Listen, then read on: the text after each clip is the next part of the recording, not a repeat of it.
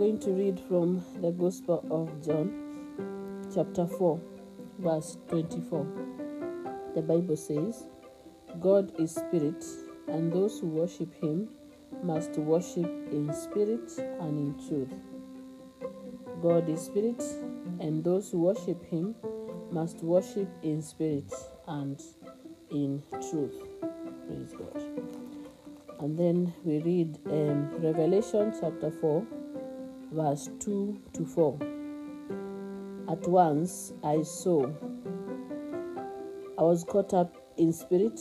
I saw a throne that was in heaven, and on the throne sat one whose appearance sparkled like jasper and carnelian. Around the throne was a halo as brilliant as an emerald. Surrounding the throne, I saw 24 other thrones on which 24 elders sat, dressed in white garments and with gold crowns on their heads. Praise God. That is John. And then we have uh, Acts chapter 16, verse 25 and 26. About midnight, while Paul and Silas were praying, and singing hymns to God as the prisoners listened, there was suddenly such a severe earthquake that the foundations of the jail shook, all the doors flew open, and the chains of all were pulled loose. Praise God. So let us pray.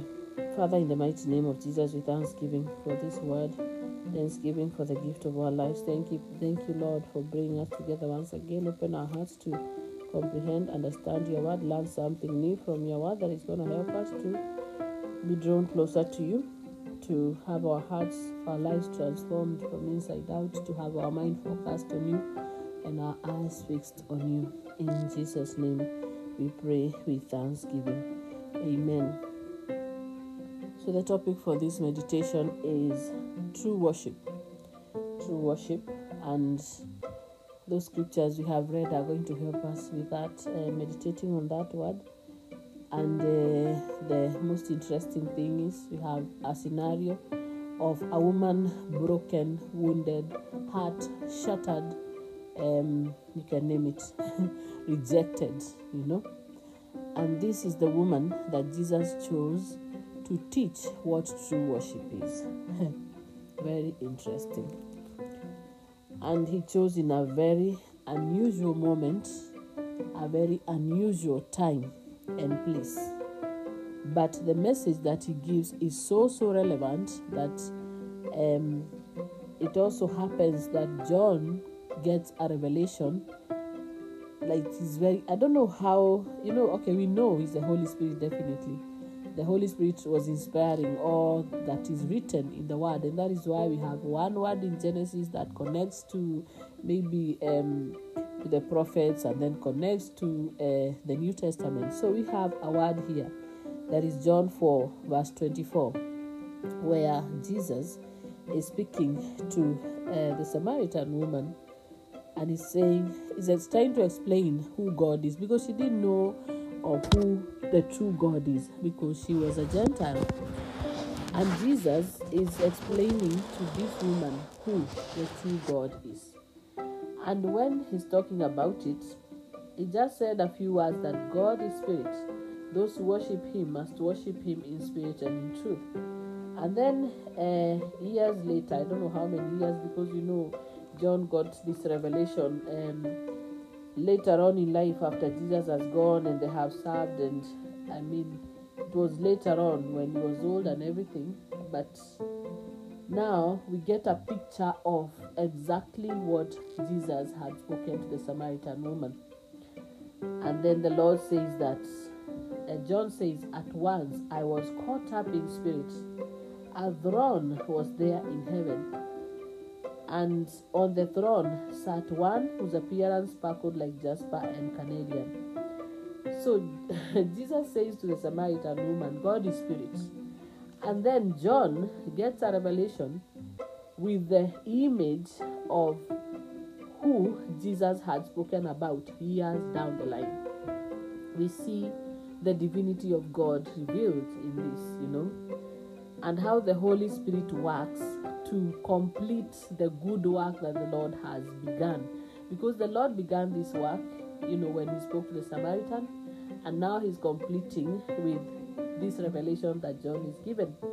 And also, he goes on to reveal that uh, there's um, surrounding the throne was 24 elders, other thrones on which 24 elders sat dressed in white garments and with gold crowns on their heads. Now, that is uh, Revelation 4, verse 2 to 4.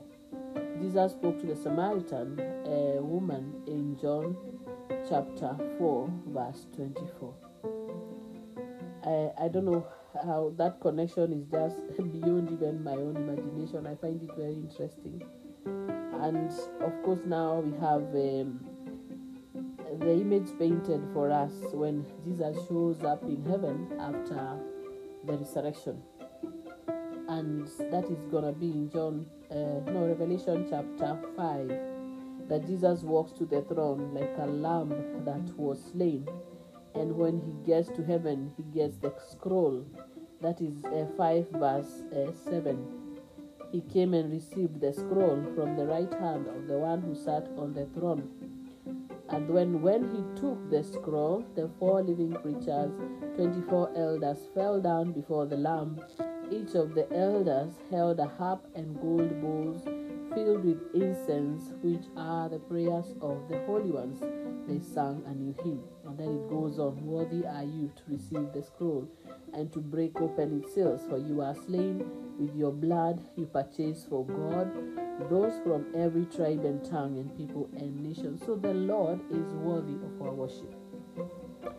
He is worthy of our worship. He comes to heaven, and the minute he gets to heaven, he takes his place, and worship is transferred. This is what the, the Father willed, and that is why he willed to glorify him.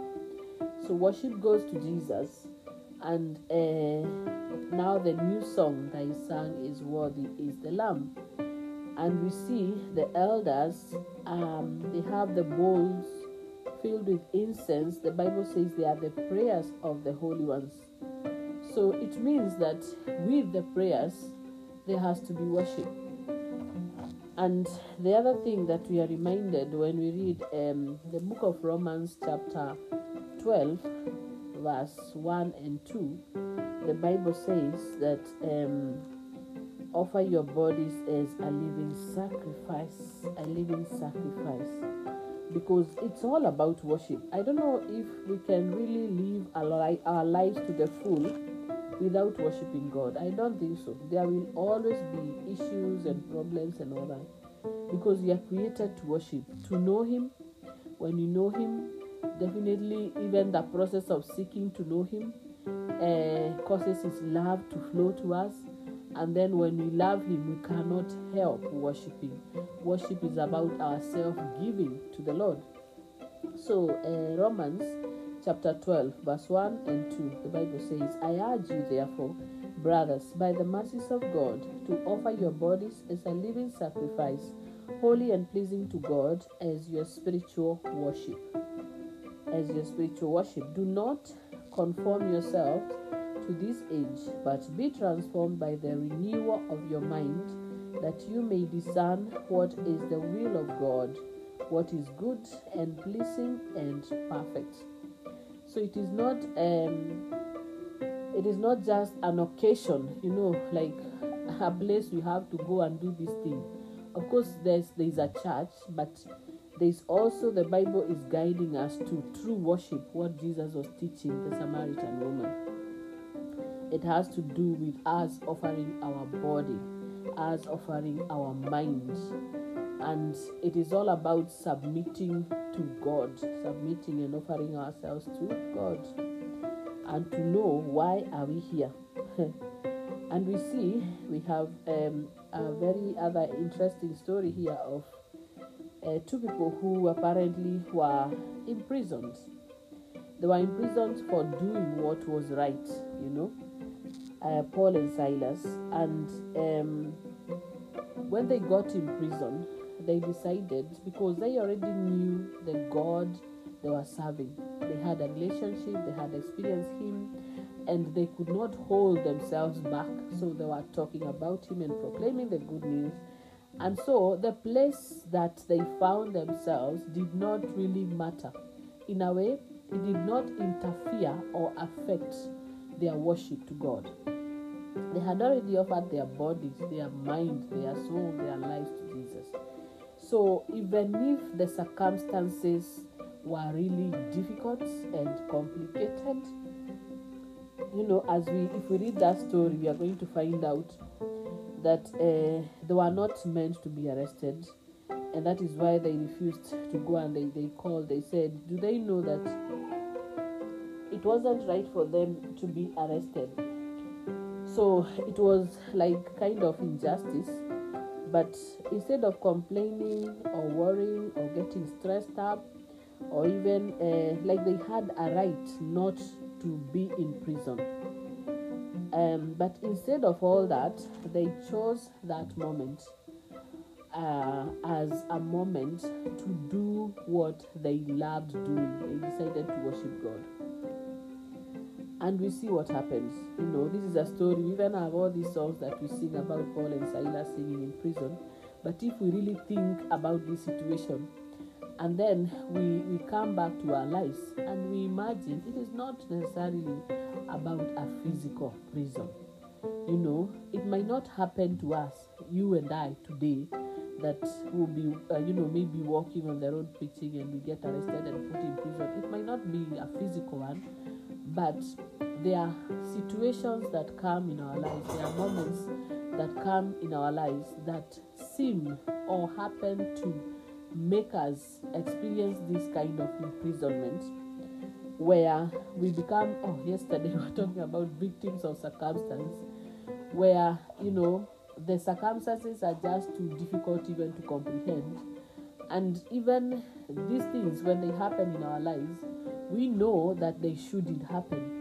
But we cannot understand why are they happening. And the other aspect is the bible records that paul and silas paul and silas were praying and singing hymns to god. They were praying and singing hymns to god. We found out that when jesus sat on the throne the elders were worshiping and offering the prayers of the holy ones. Well we know um, many times the lord has said call unto me and i will answer you. Uh, jeremiah uh, 33 3 call unto me and i will answer you. However i think it is important for us to know and to have this engraved in our hearts that uh, I believe also is one of the reasons why we have the book of Psalms. like it has taken all these pages in our Bible, and Jesus chose to come through the lineage of Judah because there's something about worship. There's something about worship. So even though we have prayers, we have to worship. It is not, um, even though it does not really, it's not like he's sitting there waiting for our worship. No, it is something that I think God has provided us with to help us to grow in the knowledge of Him, to grow closer to Him, to experience these living waters. Because uh, the book of Revelation, there is a verse that says that the Lamb of God sits on the throne. Under the throne, there is a spring of life giving water flowing, flowing that water is not just stuck, it is flowing. That means it is fresh. So if the Lamb of God is sitting on the throne and we are on our knees worshiping, because we can't worship God standing, you know, like, um, okay, we can, but I just mean spiritually. Uh, when we think about worship, we think about also of posture. We think of prostrating. We think of um, like uh, kneeling so, when we get into this posture of worship, then definitely we experience what this life giving waters is meant to do in our lives to lift all our burdens. We get renewed, we get a new grace, we get a new life, we get restored, we get revived. So, the prayers that we offer, we don't just offer them prayers alone, but we offer with worship. And when we worship, because David said that when we worship, um, in the praises of us, of in our midst, when we, we pray, we worship, then God comes to dwell in our praises. It, in my mind, I think of it like a throne. So the worship we are giving, it's like He builds a throne, then He sits there. There is nothing that we cannot receive at that moment. There is nothing that because He's already in our situation. Worship to God draws His heart to us. Like He comes closer to us, or He draws us closer to Him. When we seek to draw, we seek to, to go to Him, He comes to us. He comes to our situation. He comes and intervenes in that. We don't even need to say that prayer, we just need to hold it in our heart. You know, He can read those prayers in our hearts and just worship. You know. And this is why when we see Paul and Silas in prison, they're in a very difficult situation. They could have actually complained to God and said, Why are we here? You know, how did you not protect us? They could have done anything. But they had no time to complain. They knew exactly what to do. They prayed and they were singing and they were beaten up. They were in pain and all that. And you see what happens when you praise God. This is a, it's called a sacrifice of worship. Thanksgiving as a sacrifice because already the situation and the circumstances that are in their in where they are are speaking otherwise, but they choose because they have a relationship with Jesus. They choose to worship. When we choose to worship God, irrespective of the circumstances that are in our lives, irrespective of how we feel, irrespective of what we see or don't see, irrespective of what we are going through, whether we are hurting. Imagine Jesus taught a Samaritan woman, a wounded, broken, rejected woman, what true worship is and she learned a great deal. And we know she learned because she left her water jar and she went back to proclaim the good news. Now, it means that even though we know that true worship can only come from broken hearts, it is something else that we have to learn here that if we choose to worship God, irrespective of our circumstance, irrespective of our situation, it becomes a sacrifice whenever whenever this sacrifice goes to god because heaven understands the language of sacrifice because of what jesus did then you can be assured that the whole heaven will go into a standstill and your prayer will be answered. And i have experienced mighty mighty breakthroughs in my life when i have turned to god not to, to petition but to worship through my pain through my struggle, through my suffering. And it is interesting. We cannot really understand how this thing works, but we know that it is true. So when I see uh, what is happening when Paul and Silas are praising God, that there was suddenly a severe earthquake, that the foundations of the jail shook. This is the jail that they had been kept captive. It shook because they were worshiping and praising God and then the bible says the doors flew open. So they didn't you know it's just unusual. Think of the prisons we know today. The, these prisons of their time were even worse. And the chains of all not just them the chains of all those who are present pulled loose. So when we praise god when we worship god even those who are bound in our families those who we hold dear in our hearts they will be set free you know sometimes it just takes that step of faith, you know. And sometimes when we choose to worship God, than all these other circumstances surrounding us, you know, like what Father Joseph said, then Jesus goes to work. And then we wait, we be still. This verse that says, Be still and know that I am God. Then we choose to worship Him.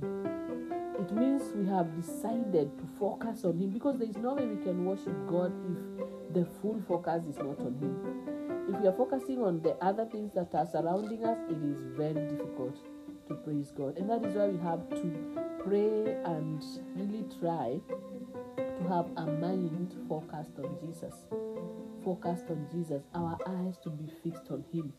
Because I find that every time, every time that I've been distracted and my mind goes to whatever this situation, you know, especially this situation that is not working out, and we are trying to think of a solution over and over again, or maybe something happens and now we get burdened by this situation. Whenever the mind is focused on that thing, it is so difficult. But when these things are happening around us and we choose to focus on Jesus, even through these circumstances, when we realize what is, because you can tell when the mind is, you know, like loitering around, you know, when we come back and focus on Him, then it will be so easy for us to be able to worship Him irrespective of what. And then the benefits we are going to enjoy, we are going to celebrate. Because, um, I mean, this is what happens. And we know from the story of Paul and Silas what happened. Definitely, everything, like all the doors were open, they did not even run. They decided we are not running. So the head jailer ended up giving their lives to God and his family. You know, it is good to um, let God be God and thank Him that you are human. There was a moment I had to really thank God. I said, Lord, I thank you that I'm human.